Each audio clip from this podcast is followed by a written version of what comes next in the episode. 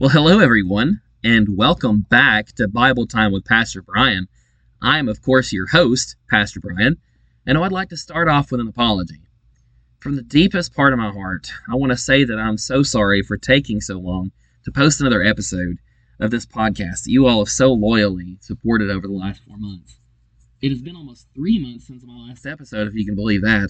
And to be quite frank, the main reason for my absence has been my own inability to get back on track with studying and recording and editing this podcast. So, my sincere hope is to use this episode as a springboard to get back into those habits on a consistent basis, as well as change gears a little bit from where I ended the last time you all heard from me. My plan is to shift back to more of what I did at the very beginning talk about the Bible. No extra biblical myths and legends, no speculations, just straight from the text of the Bible itself, with the only extra sources being those discussing the who, what, when, where, and why of the books, verses, and characters that we're discussing. In order to do this, work a full time job, meet all my part time responsibilities, and juggle a marriage and housework and life in general, I'm going to need you all to pray for me and be patient with me as it may take me a couple episodes to get back on track with posting every week. I can promise you that it will be at least bi weekly, and I will do my absolute best to get it out on a weekly basis as often as possible.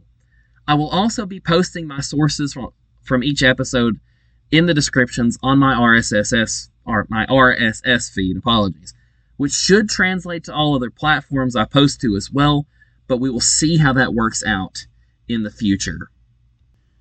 I have not had anyone complain to me or anything about placing my sources from each episode, but I have had some ask me where I got some of my information out of a desire, a genuine one, to learn more, and it forced me to dig through my notes in hopes that I might find the right resource. Usually, it resulted in me having to research the topic again online and dig for the resource again. My goal is to make sure I get those posted with each episode itself to allow you the chance to check my sources and do your own digging as well. Unfortunately, for any returning listeners, I will not be continuing the series on the deaths of the disciples that I ended with back in June. Instead, if you would like to research what happened to the remaining disciples, I would encourage you to do so on your own. The stories are interesting, and it takes quite a bit of digging through scholarly sources to find some of the information on the stories surrounding their faith or their deaths. And I personally would like to move on to a more textually based study for our time together considering that is the reason why many of you started listening to me and I started making this podcast in the first place. So let's call this season two, shall we? My first series for season two will take us through the book of Hebrews. I'm not sure how long the series will go, but I promise I will give everything I have to make it biblically based, solidly researched, and clearly delivered. This episode will cover the background information behind the book and next time we will begin with the first chapter. To begin, we will need to ask three questions about the book of Hebrews and answer them Who, when, and why. So let's tackle who first.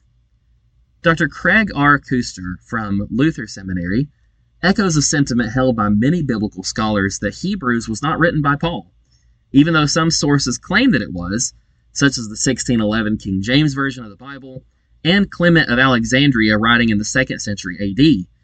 Dr. Koester's reasoning Number one, Paul does not mention himself, something that he does in every other work that's attributed to him.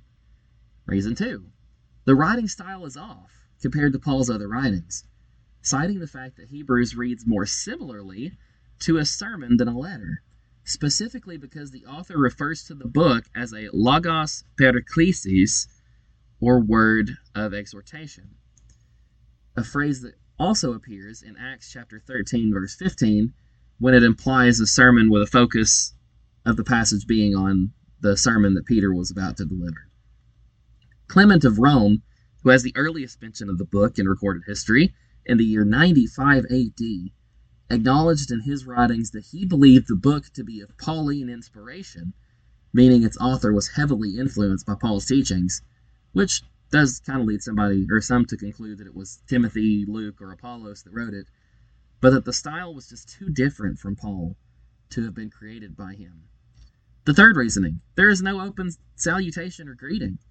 It instead begins with a dialogue about God revealing his word through Christ, with no mention of who is writing it, who they are writing it to, and why. The why is made known beginning in chapter 3, but we never find out who the direct audience is to, nor the author. This continues the idea that the writing style is not Paul's, even if some of the teachings might be similar to his own. The fourth and final reason that Dr. Koester gave there is an inclusion of a greeting from Italian believers at the end of the book. Paul almost always addresses specific people that were with him at the time, name dropping someone in all but four of his 13 letters. And even in three of those, a general greeting is exchanged between Paul and his recipient. Galatians is the only one with no mention of those, with Paul giving greetings to, or a directive from Paul for them, to receive a greeting from him. GotQuestions.org, sponsored by Dr. S. Michael Houdmann, also agrees with Dr. Koester's sentiment that because of such discrepancies, it was most definitely not written by Paul, and it could be anyone.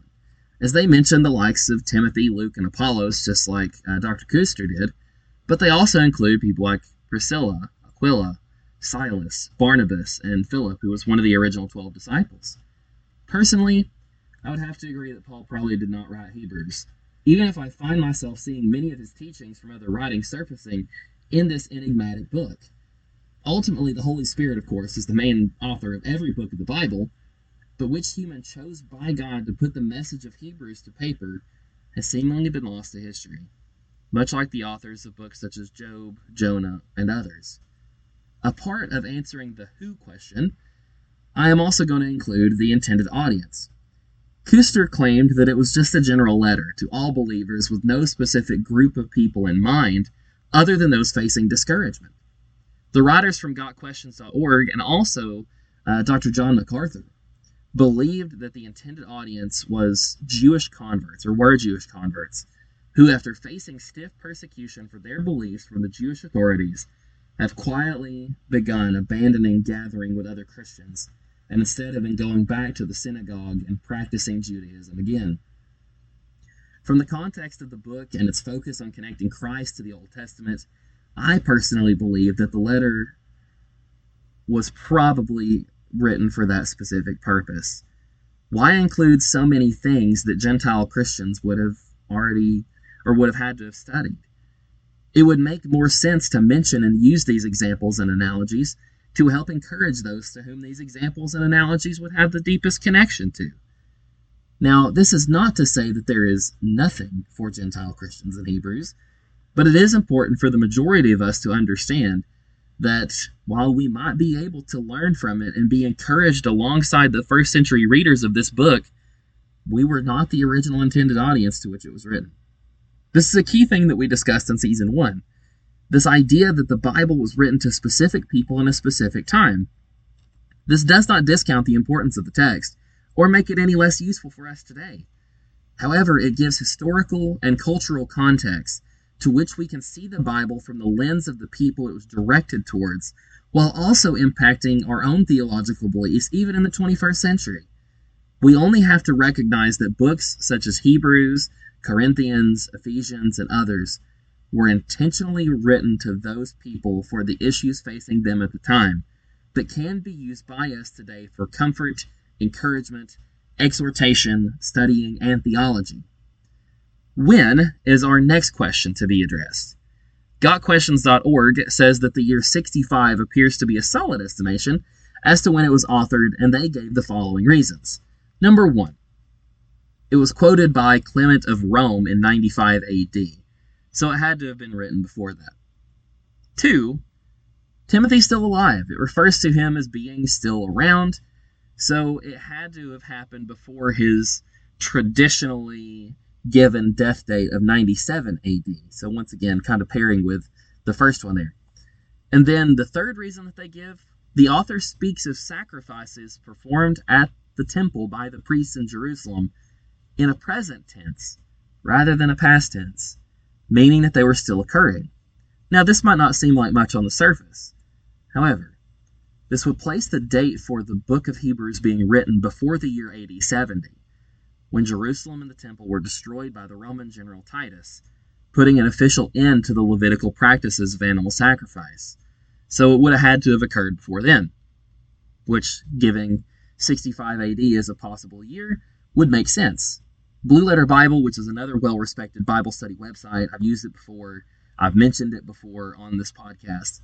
They put the date between 63 and 65 AD for the same reasons, but they give no specific reasoning for including 63 and 64 as possibilities.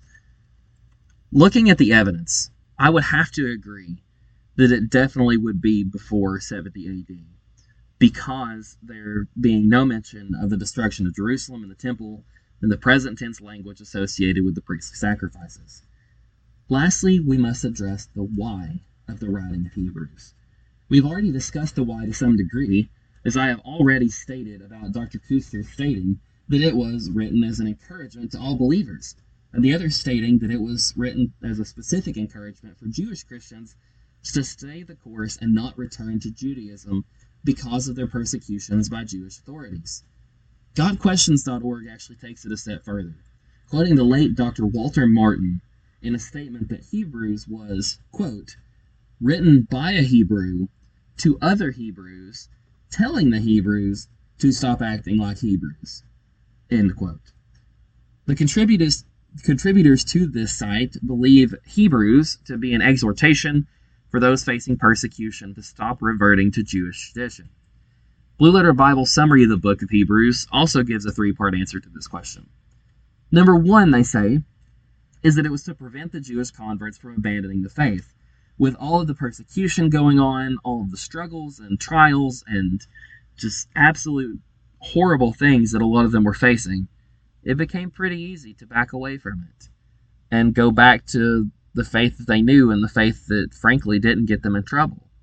Two, it was to encourage them to stay away from the old law. Why? Because Christ was superior, and that's reason number three making a point to use the word better on a consistent basis to show the supremacy of Christ in the new covenant over the old. All in all, I believe Hebrews to be a wonderful book, and I cannot wait to dig into it with you all over the next few weeks. Thank you guys for joining me here tonight, or today, whenever you're listening to this. Let's pray to close us out. Our God in heaven, as we come before you, we're just so blessed and thankful and humbled for your great goodness and your great provision and the ability that you've given us to study your word. And I praise you, God, for the ability you've given me to deliver these teachings through a podcast. And I thank you, God, for the technology and the resources that you've blessed me with to be able to do this. And Father, I pray that not just me, but my audience as well, as we go along through this journey, that we would go into it with a humble heart and an open spirit to listen from you, to hear from you through your word. And I pray that you would help me impart this truth and rightly divide it for each person that listens to where I'm sharing the truth of the gospel of Jesus Christ. And I pray, Father, that you bless our time and use it for the glory and honor of you and your kingdom and for the advancement of the same. God, we love you, we thank you, and we praise you above all others. And it's in Jesus' name we do humbly pray. Amen. Once again, Thank you all for joining me, and I'll hear from you next time.